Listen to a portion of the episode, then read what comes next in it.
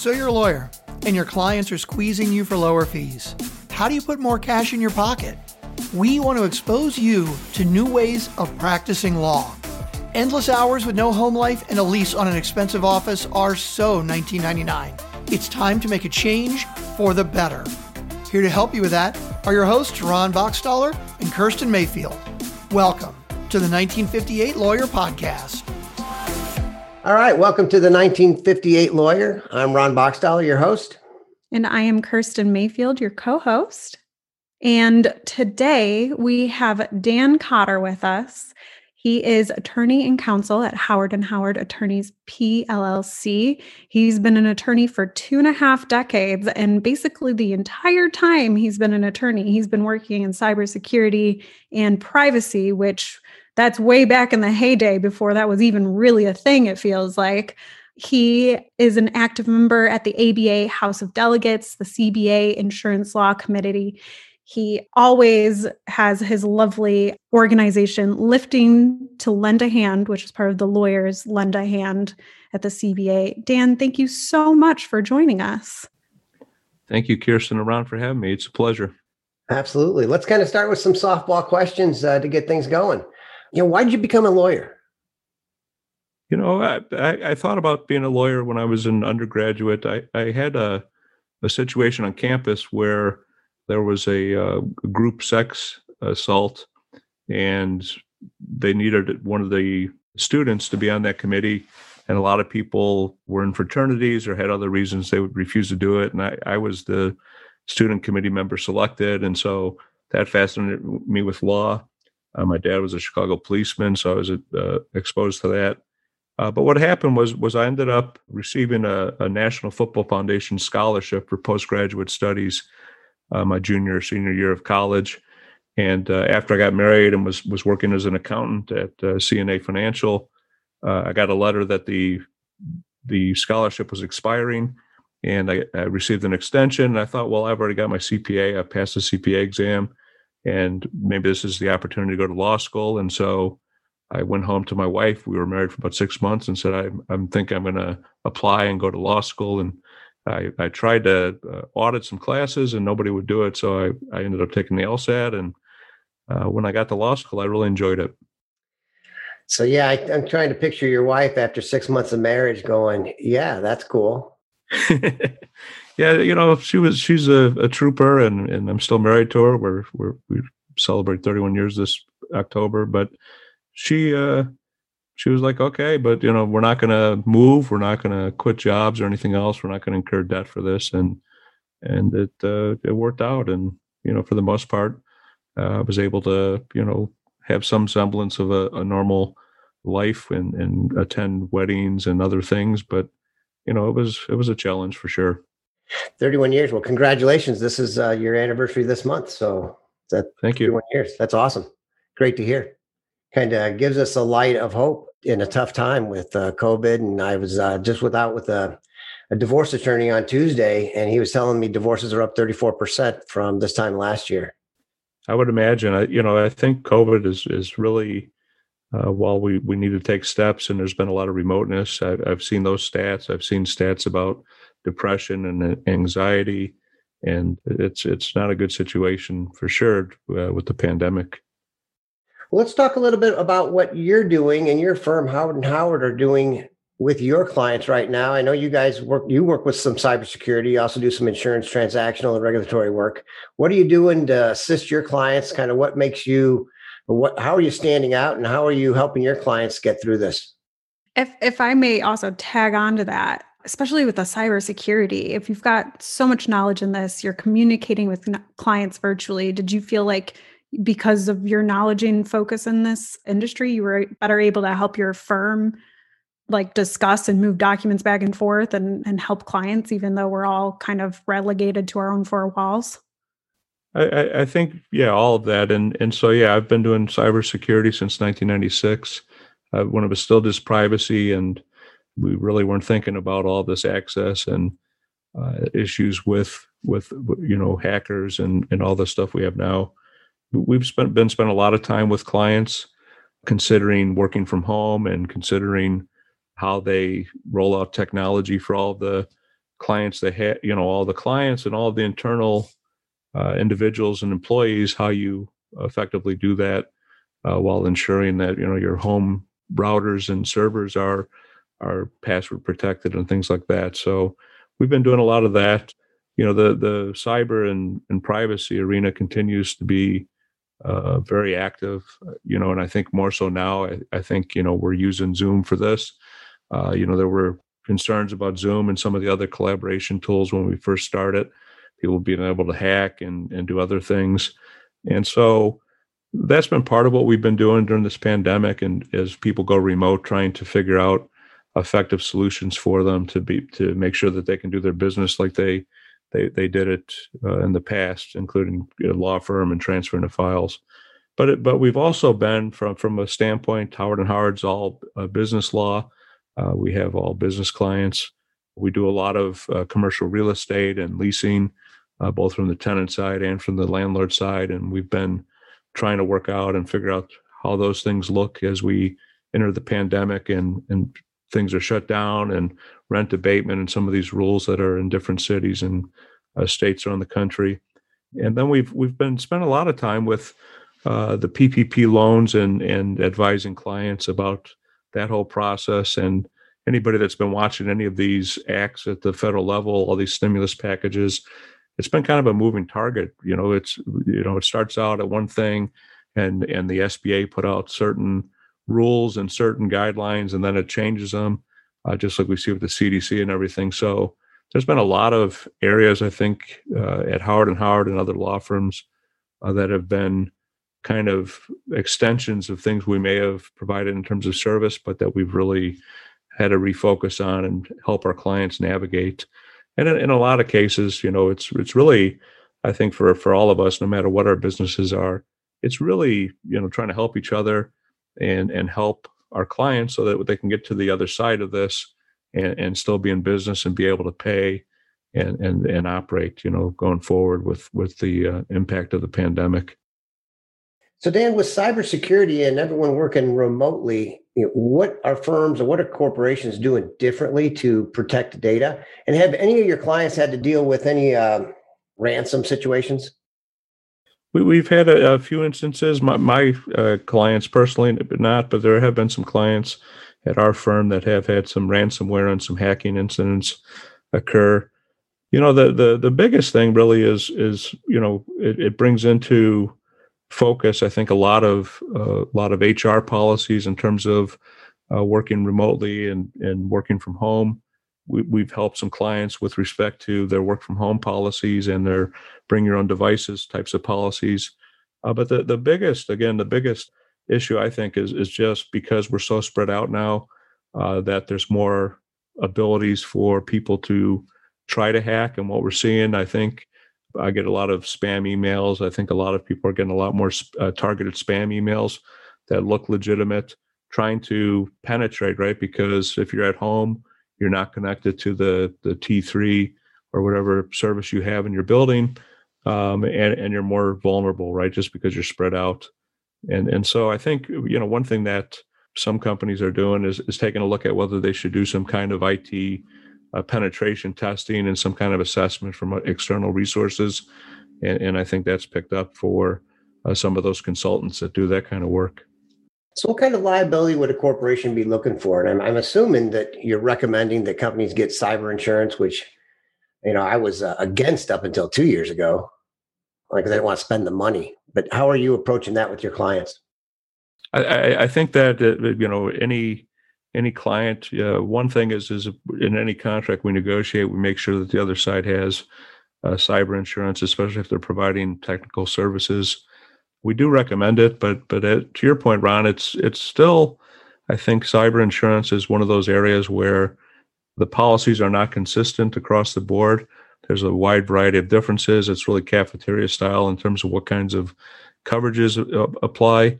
Uh, but I think it's more and more crucial for all organizations to really look at their cyber insurance plan, and then again to to take some security and and and do some procedures to be as defensive as possible uh, while allowing their employees to be able to conduct their business and, and get on with life.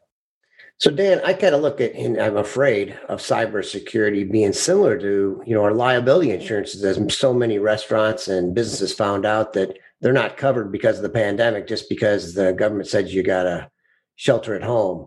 You know, there's carve outs for viruses. And I, my fear is there's similar types of carve outs in cybersecurity, but as a business owner, I'm just not smart enough to know what they are. How can a business owner address those things? Or, you know, obviously what they, they should call Howard and Howard, you know, and get consultation on these things.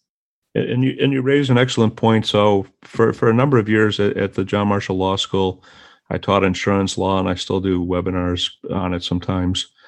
What what I often say about insurance, and I I spent 16 years in house at insurance companies uh, in the office of general counsel, and was general counsel for one of those companies and, and deputies for the others.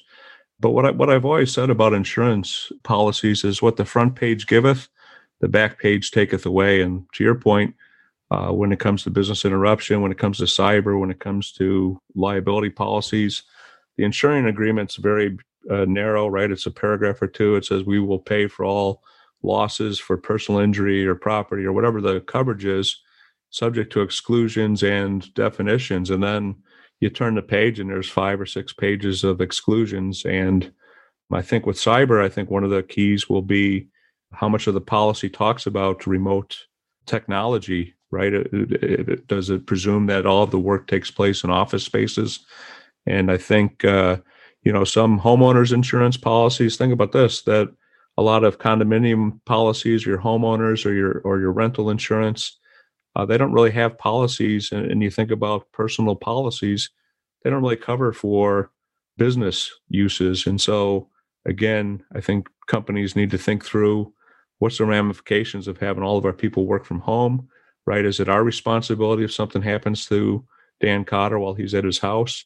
Or, you know, does he need to look at his own insurance policy? And does he need to notify his insurance company that he's working from home? So, like, that was just a light bulb moment for me, Dan.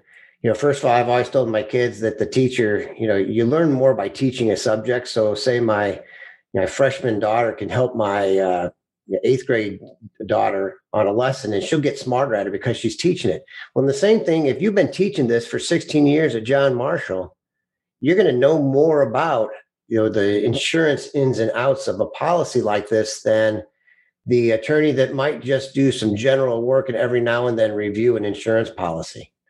What can you tell us about that? And that, I mean, to me, that's why someone should be calling you and saying, Hey, I got this policy. Can you help me go through it? And then my second part of my question is, is there a lot of is there flexibility with insurance companies to negotiate the language in these policies so to, to the latter question there's really not a lot of flexibility for the most part there's a couple of major filing uh, companies in the property and casualty arena uh, that uh, license their filings and their in their language and most other companies use very similar language so there's not a lot of room to negotiate you know, their, their contracts, they're, they're uh, seen as being entered into and negotiated, but they're really, in some ways, uh, you can say that, that they're really, in some ways, contracts of adhesion, right? It's take it or leave it, just like a rental car agreement or other things.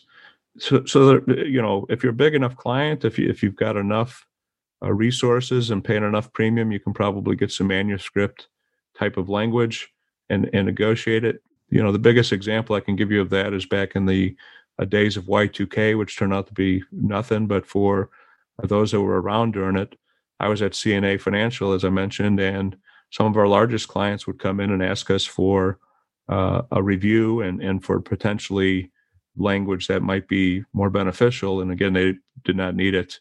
Uh, but for the most part, you cannot get uh, that that language. You know, the, the there is a lot to uh, the insurance policies because it, unlike most agreements, and uh, they as mentioned, you have to read the whole whole contract. And you you had mentioned, you know, the business interruption and virus exclusions. Uh, you know, I think a lot of insureds are starting to realize that that these policies, you know, have to be read thoroughly, and and every word might count as we get to you know the coverage litigation that's that's been taking place. So if I'm going through there, I've hired Howard Howard to go through this policy.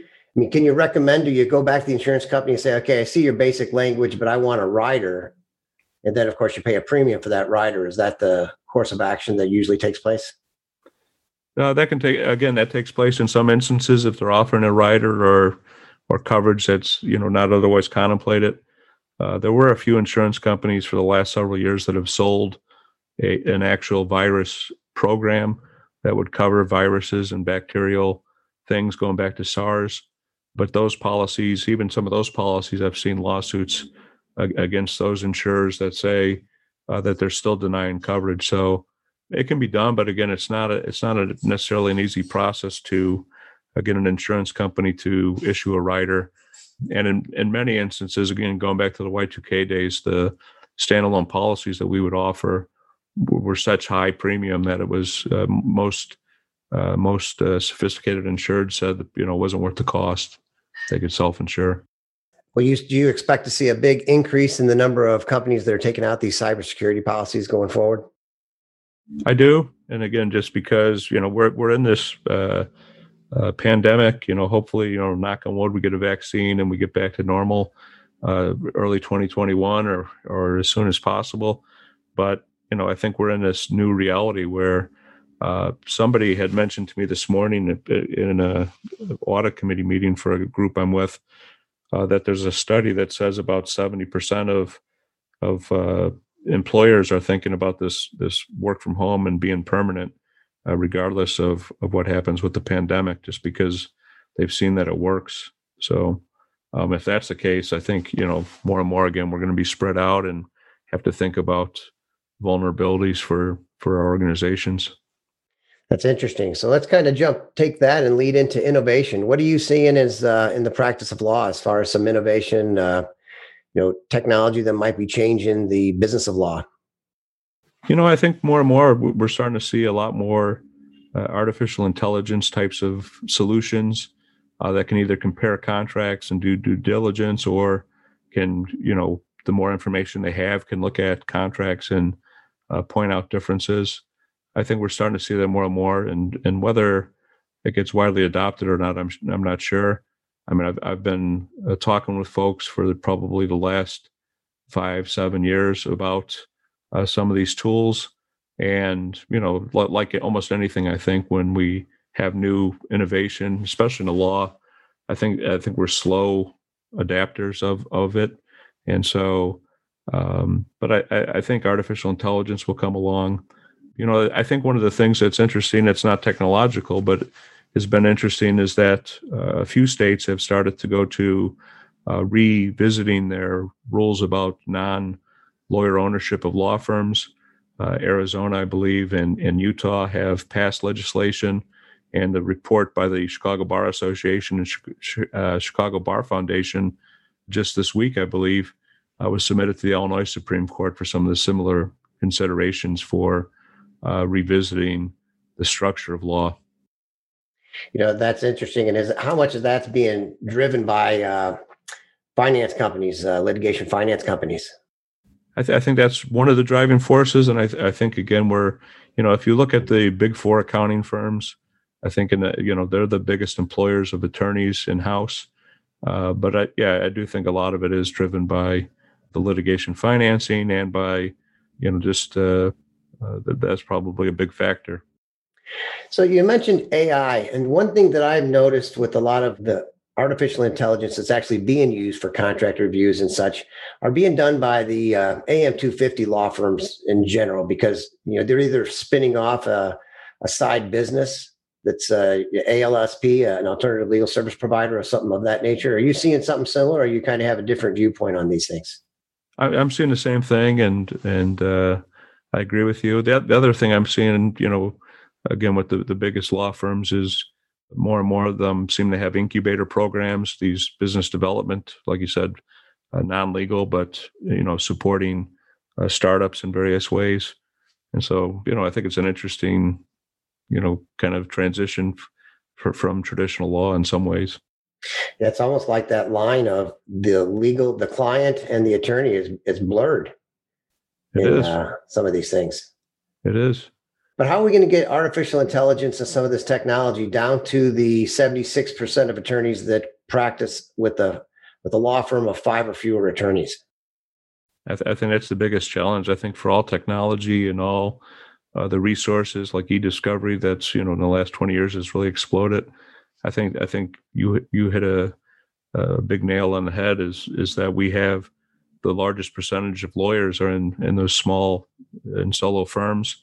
And I've had discussions. I've I've seen programs that talks about artificial intelligence and how it frees up the attorney, and it, you know it's great and then the cost is prohibitive for many of them. So, you know, I have seen some attorneys that, that are solos and small shops really doing their kind of own uh, chat bots and things like that. But it's it, it is a great question, Ron, because I think you know the the one of the one of the challenges I think of of the provision of legal services is is that we've got so many solos and small firms, and then we have so many individuals that you know their needs can't be met because the cost is so prohibitive.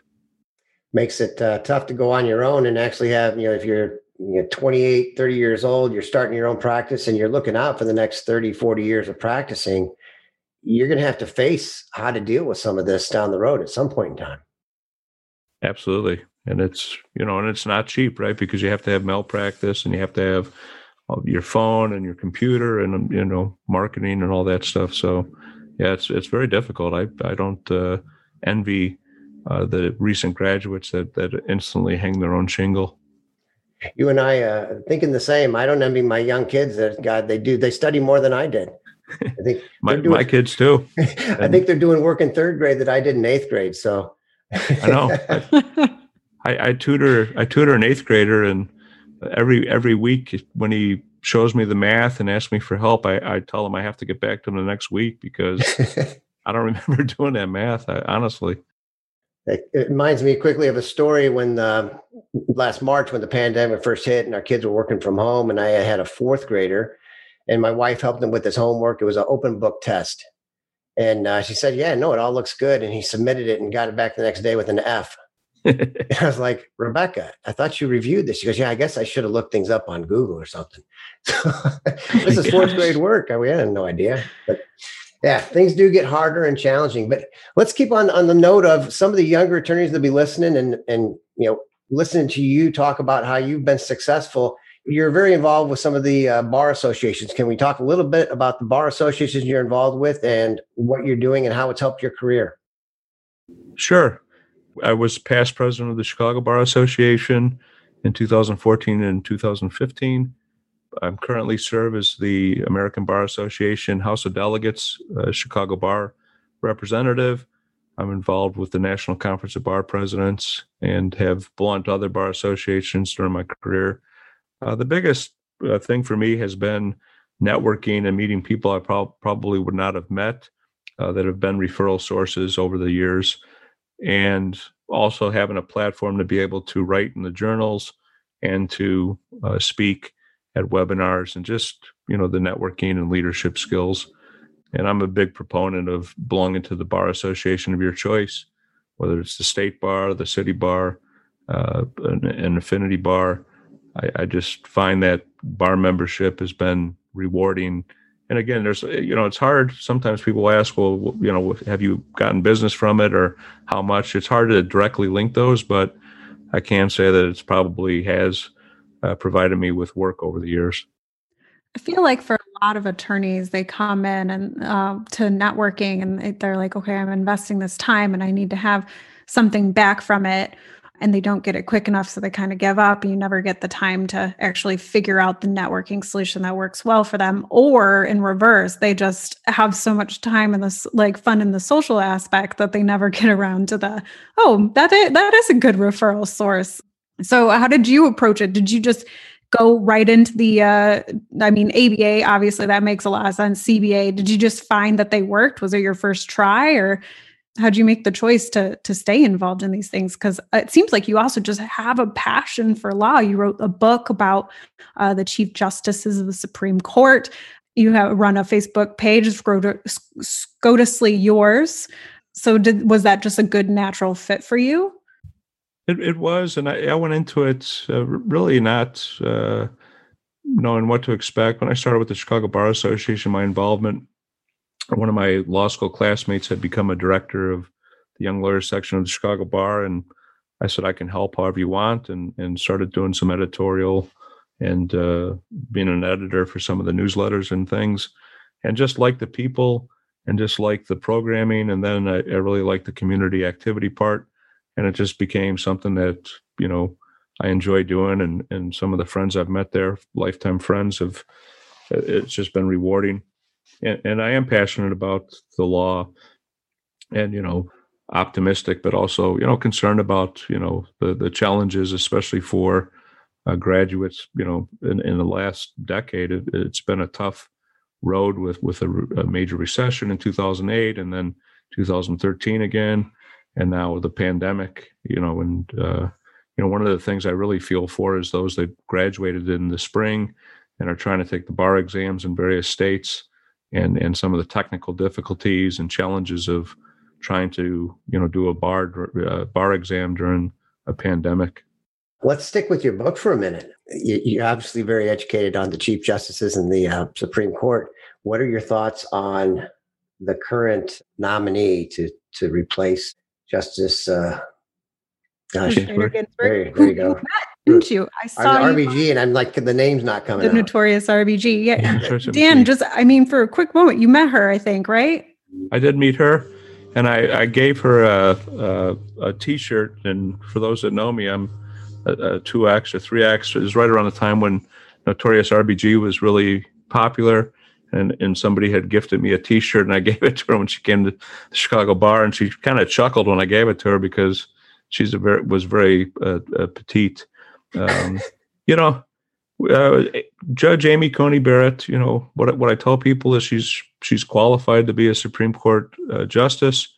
You know the the Senate has the right and power uh, to consider her nomination. You know that they have that they have a constitutional right whether whether it's the right thing to do after uh, 2016 and Merrick Garland's open to question. Um, but you know, I, th- I, think you know, I think next week, um, you know, the hearings will start. Uh, you know, I, I, would I would suggest to the senators on the Judiciary Committee that they not they not get into a religion like like they did last time, except to the extent that you know she's made she has made some comments that she and and, and a judge should you know have a higher power and and guide them. So I think that's fair game. But this whole other stuff, you know, um, is is irrelevant. You know, for folks that said that she was attacked because she's Catholic, the reality is is right now on the Supreme Court, five of the eight justices are Roman Catholic. So she'll be the sixth, which is will be a record for uh, Catholics on the court. So, you know, you know, I, I do what I've what I've told people, and and and my concern is is that we had a, a Republican nominated majority uh, of eight to one in 1991 uh, when Clarence Thomas was was confirmed, and so it was eight to one. But on that court, we had Justices Kennedy, uh, we had uh, Souter, we had uh, Stevens, and we had Kennedy. So we had four folks that at times on certain issues were swing votes and more moderate. Uh, this this court will be with six uh, very conservative justices, including Chief Justice Roberts. I know some people uh, complain that he's uh, he's become a liberal, but he's he's not. that's not really a fact. Uh, but it'll be the most conservative court we've ever had, um, and it'll go back to probably since the 1910s through early 1930s before uh, the switch in time that saved nine in the on the prior court packing. So, which worries me for a lot of reasons. I have to say though, with Chief Justice Roberts and the fact that you brought him up too, um, he, I mean, he's he's being told like by the media, as you said, oh, he's a liberal, but really, I mean, this is a man who, when I look at the decision process he's making, it's it's out of respect for the law. He's just upholding precedent. Yep. And I guess I'm just uh, hopeful that once people do get that justice title, no matter how people may align with political parties, uh, if they have enough respect for the law, then they will treat it, you know, appropriately and they won't make decisions based off of their feelings. And so he's, I, I'm excited. I actually am interested in reading your book because you covered him, I believe, in that book. Uh, I, I did. Yeah, it was released yeah. last year, right? April right. 2019. Yeah, it'd be interesting to see it framed. Um, I'm just not that knowledgeable in it, but from what I've seen about him, I like I like it. It's nice. It's nice. And if you guys talk about, I am a millennial. You talk about the uh, the future looking kind of bleak. It's nice to see people that uh, stand for something and aren't flip flopping on it. That's always something that gives you a little bit of. You're not as concerned. You're like, okay, maybe maybe there is a we can have our footing here. I, I agree, and you know the the the the main fact though will be that he'll need to bring along somebody else because otherwise, even if he is is interested in in the legitimacy of the court and its credibility, and like you said, he in June uh, or July he you know held fast based on stare decisis, and he was really just telling advocates you can't come back with the same facts and the same type of law you know just because the players uh, on the on the bench have have changed and expect a different result but you know uh, this week uh, clarence thomas and alito wrote a, an opinion on the kimberly davis case that was denied petition uh, saying that obergefell was a terrible case and that people that uh, object on, on religious grounds uh, should not be subject to that and that that case should be overturned. So that that's the real fear is that we'll we'll have five uh, very conservative justices, even if if Chief Justice Roberts is trying to, you know, keep the legitimacy and not make it a appear to be a purely partisan body. So now we brought the book up. Where can our readers get the book? It's available on Amazon. It's available on BarnesandNoble.com. Either either one, and uh, a few uh, locations. The, the DePaul bookstore downtown Chicago, the Barnes and Noble, I, I believe, still has copies. Uh, but those are the two probably best places to find it. And the name of the book? The Chief Justices. Chief Justices. All right. All right. As we move on, you uh, do some work with a charity organization. Can you tell us about that? Sure. I, I'm very involved with Lawyers Lend a Hand to Youth. It's an organization that started about 25 years ago now uh, that was designed to focus on one-on-one uh, mentoring programs to really help disadvantaged communities. Five years ago, they started their own uh, tutoring program, and I've been a part of that uh, since its beginning. I have a student that I've taken from fourth grade to eighth grade, and uh, as we as we mentioned, uh, you know the math and and and things he's doing I used to be able to help him with the easy parts, and now he's he has stuff, and I, I don't even know what the what what they're asking. So uh, I've been I've been trying to I've been trying to tutor myself to to to get up with that. And then one of the things that uh, I was past president of, of Lawyers Hand, but in 2002, when I was involved with the Young Lawyers section of the Chicago Bar, I was uh, starting to be a power lifter and and compete in uh, powerlifting meets and so I came up with an idea uh, that's similar now to the walkathons and things we see all the time. But it was the idea was that I would lift and I would seek donations based on either the uh, total weight that I lifted by the pound or just a flat fee. And in 2002, I raised I think twenty six hundred dollars. And in in 2014, when I did my last full meet, uh, when I was president of the Chicago Bar, I raised seventy thousand dollars for uh, lawyers lend a hand to youth. Wow. And then last year in 2019, I did a, a, a bench only meet uh, to raise money so that they could reconfigure uh, some of the space in the Chicago Bar Association to be their offices and their storage uh, facilities. And so it's been great. And, and this tutoring program is, is fantastic. Uh, lawyers Lend a Hand partners with the Montessori Englewood program. And I think uh, there's approximately about 50 pairs and they go from first grade to eighth grade. And uh, many of the kids have come back year after year. So it's been a great program. Do you ever educate them on uh, attorneys? Are you trying to convert any into the practice of law? We we do. Uh, we we've had uh, we've had uh, the the American Bar Association president came in. We've had uh, Illinois Supreme Court justices come in and talk to them. Others talk about various things, but but not not too much. You know, mo- most most grade school kids probably you know aren't interested in in talking about any career right you know I, I, heard an attorney once say he doesn't want to talk about law uh, with other attorneys. So I'm sure right. the grade school kids do feel the same. But they're with um, disadvantaged Chicago communities, right? Right.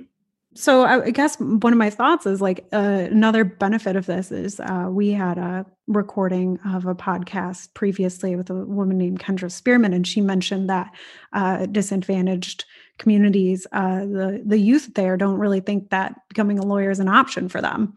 So even though you know you can't really, I mean, don't talk to a fifth grader about uh, Justice Roberts setting precedent precedent, um, but um, putting that little nugget in their mind that this isn't like some abstract thing. This is a just a guy who's also an attorney and uh, doesn't know about math as much as I do as an eighth grader. Yeah, that's that, that's absolutely part of the process, and yeah, so we feed it in, and they, they all know that you know they're in they're uh, uh, working mostly with attorneys, and so and, and, you know they they will ask questions occasionally, you know, curious about what it means to be a lawyer and and do those kinds of things. So yeah, that's I agree with you. That's uh, it's good to at least you know present to them and give them ideas about potential careers and and my you know my uh, uh, tutor student um, he he's sharp as a tack and and and uh, I'm always encouraging to, to really think about you know doing well in school and then high school and uh, getting ready because he's you know he's gonna we're gonna hear his name in the future. And uh, so we always encourage him to, to to think big you know so, Dan, a couple of things. How can can non attorneys get involved in this organization? And if you're an attorney and you want to get involved, how would they do that? So, uh, the the first answer is yes. Uh, there are uh, non attorneys that are, are, tutors. You do not have to be a, a, a, lawyer to be a tutor. And then the uh, website is lawyerslendahand.org. It's all one word, lawyerslendahand.org. Or they can reach out to me and I can put them in touch with the executive director, Kathy McCabe. So uh, next, are you still lifting weights? I am, but but not as uh, not as much. I, I had some hip issues last year, and uh, the good news though is that uh, with the pandemic, my youngest son, who who's a junior at Beloit College, but he's doing it remotely. Uh, over the last several months, we've accumulated some weights in the garage, and so he works out about four or five days a week. And when I can, I go out and work out and do a little bit. But he's uh, uh, he's gotten stronger than I am. I think. we never want to admit that, but I know it, it happens to all of us, right? It does. Yeah, we never want to admit uh, that we're getting older. We still, right? You know, I'm an avid. I'm an Ironman trainer, so I'm always training to get to the next. Uh, you know, eventually the world the World Championships in Hawaii, and uh, I, I work out pretty much every day. But I'm seeing my 15 year old son is slowly getting taller than me, stronger than me, and I'm almost like if I ever quit, I'm in trouble. I know. I'm going down. I'm getting shorter, and he's getting taller. So, but that, that's a great, great, great thing you're doing, and uh, hope we can get some more people to uh, join in Lawyers Lend a Hand. So it's lawyerslendahand.org, and it's part of the CBA, correct? It's uh, it's it's no longer uh, part of the Chicago Bar. It started under the Chicago Bar, but okay. it's a separate 501c3. Okay. Excellent. Mm-hmm. Excellent. We'll get that up on our website so people can reach out and uh, absolutely. It's a great thing. We need that. We need more people volunteering to help the, the youth in these uh, disadvantaged communities. Dan, is there anything we're not asking or things you want to put out there? No, I think this has been great. a very enjoyable time with you. I appreciate you having on. You know, we wanted to ask, we always finish with one question. It's uh, what is the one thing in the legal profession that you would like to see changed?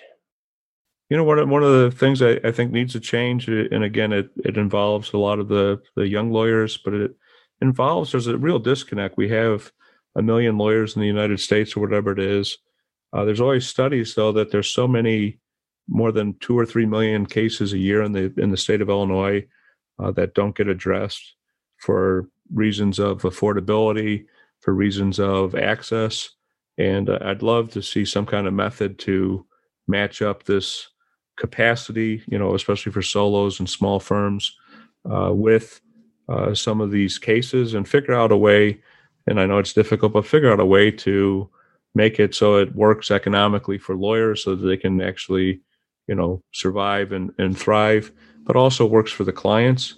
and and there's a couple of programs. The Judi- uh, Judicial Entrepreneurs Project, uh, started by the Chicago Bar Foundation a few years ago, uh, is an incubator program that does legal services for those that don't charge hourly and uh, meets that uh, above the poverty line, but not uh, you know kind of middle America type of, of folks. So that would that would be one thing I'd like to see uh, a better job done of is is making uh, law more accessible uh, to those who need it and and benefit everybody in the the equation. I think.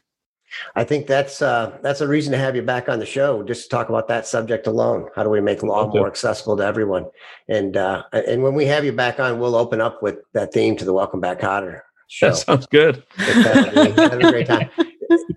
Uh, it's been, Dan has been great having you. So Dan Cotter, Howard and Howard. We'll get the information up on his book as well as uh, uh, lawyers lend a hand, so we can go there and uh, please volunteer and and buy his book. And if you need uh, any kind of legal advice, corporate legal advice, obviously about insurance, reach out to Dan. You can reach Dan at, help me out, Kirsten. Please. yeah, so you can reach Dan at dac at h2law.com. Thanks for listening, everyone. This is Ron Boxstyle, your host of the 1958 Lawyer, and Kirsten, and our guest today, Dan Cotter. Thanks for listening to the 1958 Lawyer Podcast. If you like the show, tell a friend and please subscribe, rate, and review us on Apple Podcasts, Google, Spotify, or wherever you get your podcasts. If you'd like to hear more about Ron, Kirsten, or Amada, go to amadaoffices.com. All the links are also available in show notes.